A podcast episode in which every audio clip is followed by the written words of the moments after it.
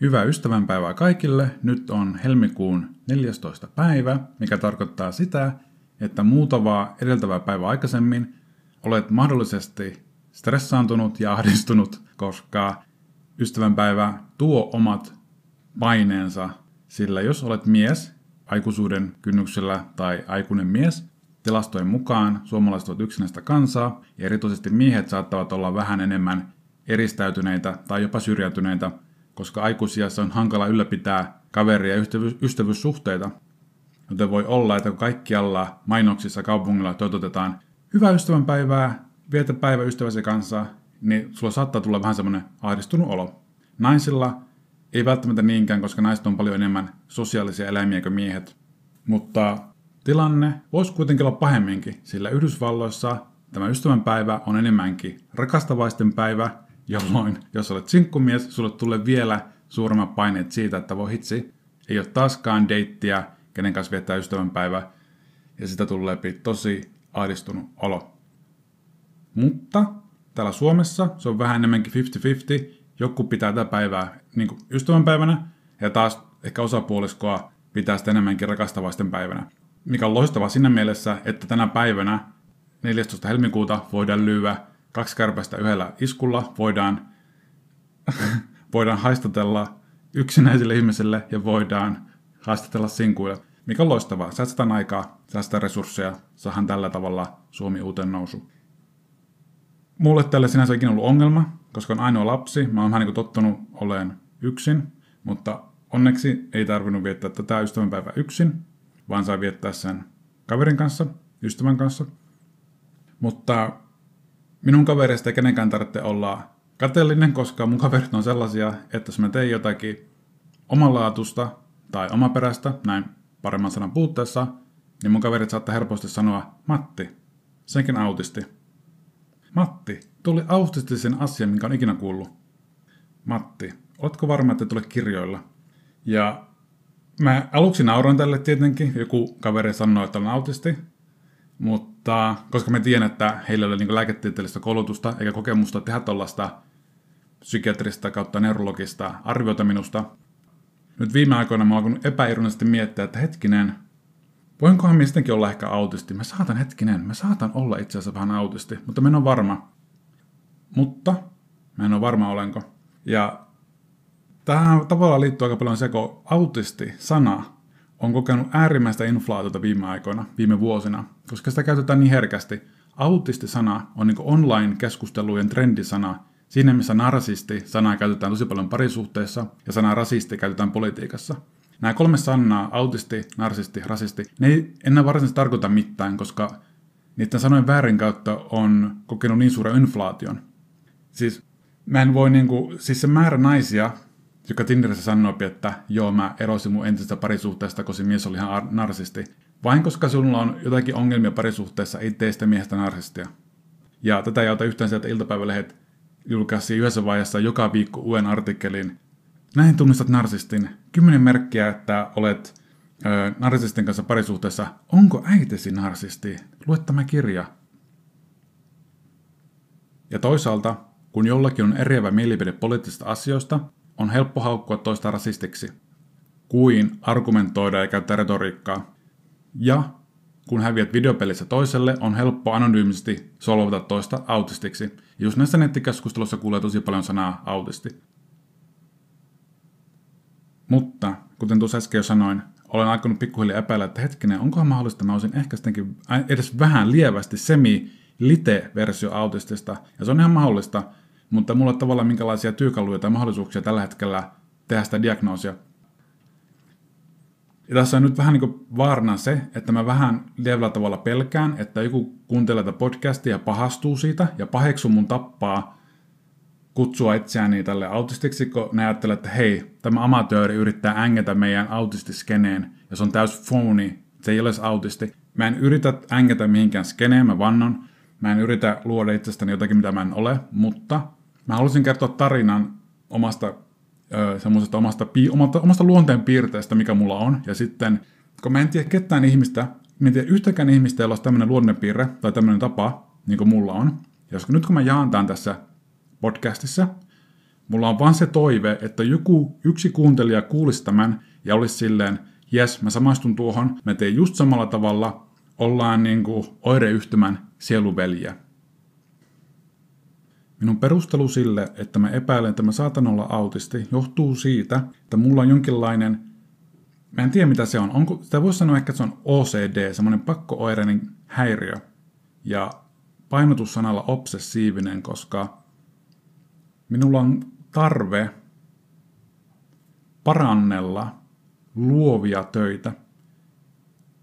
Ja tuo ei sinänsä tarkoita mitään, tuo hankalasti tulkittava, mutta mitä mä tarkoitan tuolla on se, että jos mä nautin jostakin luovasta työstä, oli kyseessä kirja, elokuva tai videopeli, ja mulla on sellainen vahva emotionaalinen niin kuin, side siihen, mä koen vaikka sen kirjan tai elokuvan tai videopelin tapahtumat henkilökohtaisella tasolla, niin minun pakko tavallaan niin kuin parannella sitä entisestään. Esimerkkinä, kun mä olin alakoulussa, Harry Potter oli niin kuin suosion huipulla. Joka ikinen henkilö, kun mä tunsin, luki Harry Potter-kirjoja, minä mukaan lukien. Se, millä tavalla mä erosin kaikista muista Harry Potter-lukijoista, on siinä, että mä luin Harry Potter-kirjoja niin sanotusti henkisen yliviivastussin kanssa. Eli kun mä luin Harry Potter-kirjoja, mä saatoin joskus mennä silleen, että hetkinen, tämä hahmo on täysin turhaa, tämä voisi poistaa kirjasta. Hetkinen, tässä kappaleessa ei varsin tapahtunut mitään, mikä vei tarinaa eteenpäin. Se oli viihdyttävä ja siinä tuotiin esille hahmojen taustoja, tylypaikan historiaa ja tätä taikamaailmaa yleisesti. Mutta siinä ei varsin tapahtunut mitään, mikä vei tarinaa eteenpäin, joten se voi poistaa. Ja pienenä nastikkana, kun luin tätä kirjaa, minä vaan luin eteenpäin ja poistin kokonaisia kappaleita, tapahtumia, juonenkäänteitä, hahmoja, ihan mitä voi kuvitellakaan, koska mä pidin niitä silleen, että nämä on turhia. Tämä olisi parempi kirja ilman näitä. Yhtenä esimerkkinä Harry Potter-kirjassa oli se joku ähm, henki, aave, kummitus, sillä tylypahkassa, minä muistin nimiä, se oli joku rääsy tai raasu tai joku tämmöinen R alkava. Ja se oli täysin turha hahmo, sillä ei ollut mitään virkaa kirjoissa, joten minä mielestäni, niin kuin, omasta mielestäni poistin sen. Kun mä sitä kirjaa, sarjaa edelleen, mä en edelleenkään ajattele, että se rääsy, raasu, mikä onkaan, on osa sitä. Ja mä olen tosi tyytyväinen, koska niissä elokuvissa ne ajatteli samalla tavalla, ja elokuvissa ei ole mitään mainintaa tästä aaveista, koska se on täysin turha juttu. Totta kai mä arvostan sen siinä mielessä, että tämmöisillä aaveilla sun muilla painotetaan sitä, minkälainen se taikamaailma on. Se vähän niin kuin antaa niin kuin uusia sääntöjä ja luo sitä pohjaa sille maailmalle. Mutta se taas, niin kuin, no toisaalta se herättää tosi paljon kysymyksiäkin, koska siellä tylypahkojen vessassa on se joku voihkiva myrtti, myrtle, joku voihkiva tyttö, ja periaatteessa se taisi kuolla siihen, kun se basiliski, se käärme tappoi sen tytön, mikä tarkoittaa sitä, että se ei päässyt niin taivaaseen eikä se joutunut helvettiin, vaan se on niin limpossa, vessassa. Ajatelkaa nyt, kuinka helvetin ankea elämä se voi olla. Ja se on niin minusta sinänsä aika mielenkiintoinen valinta kirjailijalta, että no niin, tämä pikkutyttö surmattiin koulussa sen sijaan, että hän saa ikuisen rauhan. Jätetään se tuonne vessanpöntön pohjalle. Niin kuin, what? No, kumminkin tämmöisiä niin juttuja mä niin kuin hyvällä maulla ja hyvin tarkalla kädellä poistelin Harry Potter-kirjasta. Ja nyt joku, joka kuuntelee tämän, saattaa ajatella, että hetkinen, ei tuossa mitään niin kuin ihmeellistä, tuo vaan ihan perus fanfiction juttua. Mä vakuutan, että kyseessä ei ole missään nimessä fanfiction, koska mä en kirjoita mitään omaa tuotantoa. Minä enemmänkin editoin.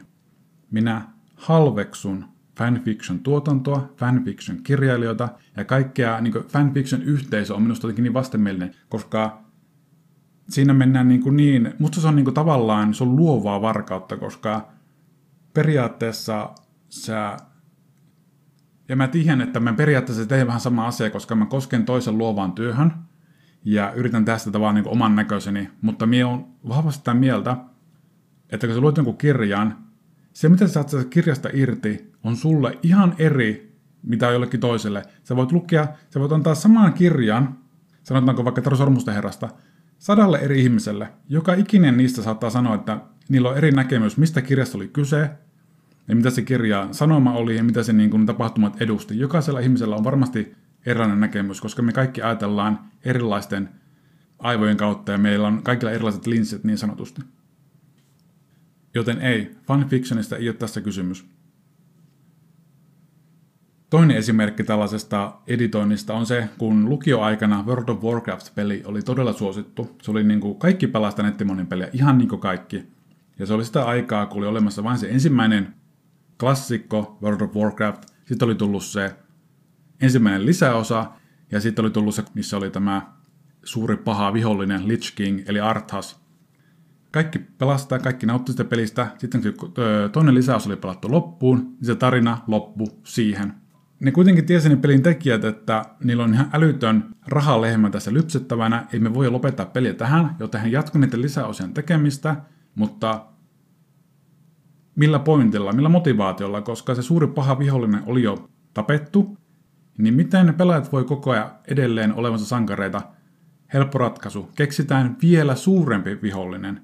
Mutta kun siihen kolmanteen lisäossaan tuli niin, niin häthättää tämmöinen uusi hahmo, joka oli vain sitä, että se on suurempi ja se on pahempi kuin se edellinen, niin se ei tuntunut niin orgaaniselta, se ei tuntunut luonnolliselta, ja se tarina alkoi sen jälkeen menemään niin alamäkkeen, ihan kun ne käsikirjoittajat eivät olisi enää tunnistaneet tai tunteneet niitä omia luomia hahmojaan. Ja minä ja miljoonat monet muut pelaajat petty tähän pelisarjaan, ja joka lisäosa sen jälkeen se laatu vaan laski ja miljoonia kaikkos. Ja mua ärsytti se juttu niin paljon, että mun piti miettiä, missä meni vikkaan ja miten olisi voinut korjata tämän. Ja enkä silleen sano jälkiviisaasti, että hei, nämä on ne ongelmat, koska mä en tiennyt edes kaikkia ongelmia, koska etenkin lopetin, mä vaan kuulin joitakin juttuja ja ehdotin, no miksi ne vaan tehnyt tälleen, se olisi ollut paljon parempi. Tämä minun obsessiivinen pakkooireinen häiriö saavutti huippunsa siinä, kun mä näin ensimmäisen kerran Suicide Squad-elokuvan trailerin, ja mä ajattelin, että ei hitsi, tässä on niinku siisten elokuva, joka tulee ikinä olemaan, mä haluan niin nähdä tämän. Ja se oli se traileri, missä soi taustalla Bohemian Rhapsody, ja se näytti tosi hyvältä, mä olin tosi innossani, okei, tässä on Harley Quinn, tässä on Jokeri, tässä on Deadshot, ää, ja muutama muu tusina hahmo. Ja tämän täytyy ymmärtää, että mä oon ollut ihan pienestä nassikasta asti älytön Batman-fani. Me on, me on suurin Batman-fani, jonka mä tiedän. Mä en ole ikinä pitänyt taas Marvelin leffoista, enkä mistään teräsmiestä enkä vastaavista, ainoastaan Batman. Joten koska Suicide, Suicide Squad perustuu Batman-hahmoihin, tai sen Batman-maailmaan, mä olin todella innoissani, että okei, tässä on tosi hyvät puitteet loistavalle tarinankerronnalle ja viihdyttävälle koko illan elokuvalle. Mä oon niin hypeissäni, mutta leffa tulee vasta noin vuoden päästä, pitää odottaa. Ja mähän ootin. Mä ootin vuoden ajan todella kärsivällisesti ja ootin, ootin vaan, että se leffa tulee teattereihin. Ja heti kun se leffa tuli teattereihin, me meni ensi katsomaan sen. Ja vartin jälkeen, kun mä katsoin sitä leffaa, minä tajusin, että apua, tämä on ehkä yksi huonompia leffoja, mitä mä ikinä nähnyt. Näin käsikirjoittajat ei ymmärrä niitä hahmoja, tämä tarina on aivan liian sekava, ja tämä on vaan huonosti tehty elokuva, mikä, missä ne meni vikkaan. Ja elokuvan jälkeen mä olin niin pettynyt ja turhautunut, että miten ne voi, heillä on kaikki mahdollinen niin lähdemateriaali olemassa tehdä loistava elokuva. Heillä on oikeudet niihin hahmoihin, tarinoihin. Tosi monet huippuluokan näyttelijät ovat kiinnostuneita näyttelemään supersankari-elokuvissa. Missä mättää? Joten heti kun mä pääsin leffasta kotiin, mä aloin kirjoittamaan niin sanottua treatmenttia siitä, miten kirjoittaa hyvä Suicide Squad-elokuva. Ja siitä tuli muutama sivun mittainen niin sanottu treatmentti, missä käy ilmi tarinan alku, keskikohta, loppu ja mikä siinä on tärkeimmät juonihaamot, juonten käänteet ja päähaamot sun muut.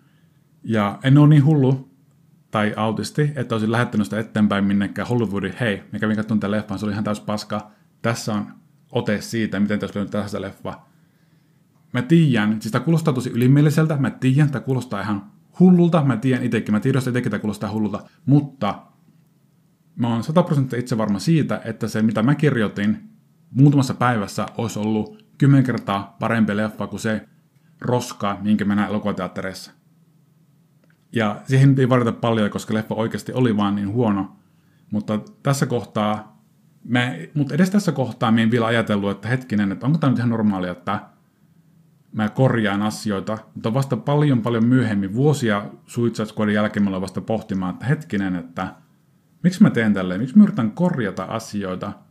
Niin kuin, en tietenkään kaikkia asioita, vain, niihin, vain niitä asioita, joihin mulla on semmoinen vahva tunneside. Ja onneksi se vaan rajoittuu luovaan työhön, luoviin teoksiin. Koska tietenkin on vähän pieninä pelkona se, että tämä pahenee. Ja joskus tulevaisuudessa me ollaan korjaamaan kavereita, niin kuin meillekin ystävälle. Hei, tiedätkö mitä, sä oot tosi hyvä tyyppi, ja me tullaan hyvin toimeen, sä oot mun paras kaveri, mutta tiedätkö mitä, se olisi vähän parempi, jossa ensinnäkin A, heivasit tuon nykyisen tyttöystävän helvettiin, hankkisit bruneten tilalle, ja teillä on tuo yhteinen kissa, vie se jonnekin eutanasiaan ja hankit tilalle koira, niin sitten sä olisit, sä olisit tosi huipputyyppi.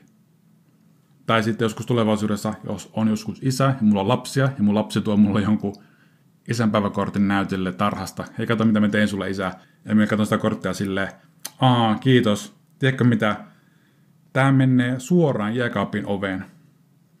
Tai menis, jos tämä olisi vähän parempi. Ensinnäkin tuo sydän tuossa on vähän liian iso. Siinä kirjoitit sanan rakastaa kahdella koolla. Ja tämä piirros isästä, mulla on itse asiassa viisi sormia, ei kolme sormia, joten valitaan poika, mutta tämä menee nyt suoraan roskiin.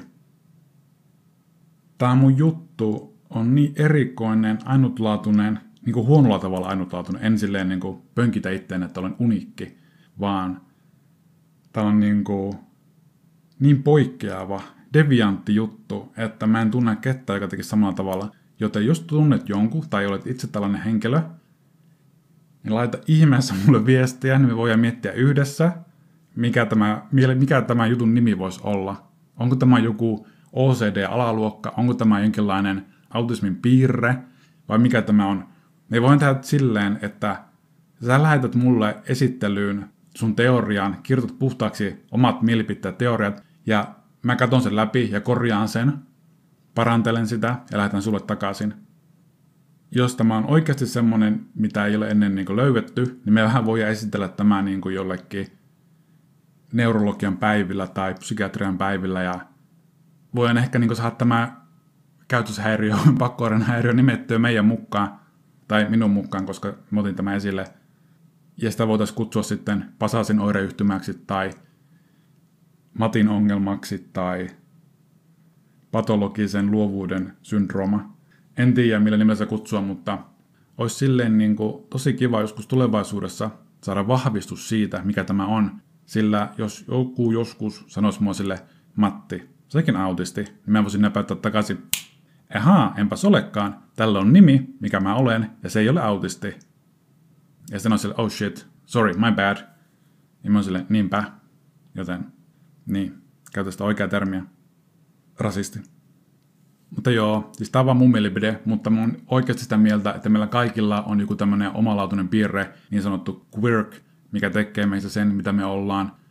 En tiedä, onko kellään tätä, mikä mulla on, mutta kaikilla on varmasti joku. Se voi olla paljon lievempi kuin tämä, se voi olla paljon pahempi kuin mikä mulla on. Tästä ei ole ainakaan tähän mennessä ajatunut mulle minkäänlaista suurta haittaa tai vaivaa tai se ole vaikuttanut mihinkään työelämään, ihmissuhteisiin tai vastaavaan, että tämä on enemmänkin tämmöinen aivojen tuottamaa luovaa työtä, joka mun pakko saada purettua paperille, yleensä Word-dokumenttiin tai Excel-taulukkoon. Mutta eipä mulla muuta. Hyvää ystävänpäivää kaikille, älkää ahdistuko.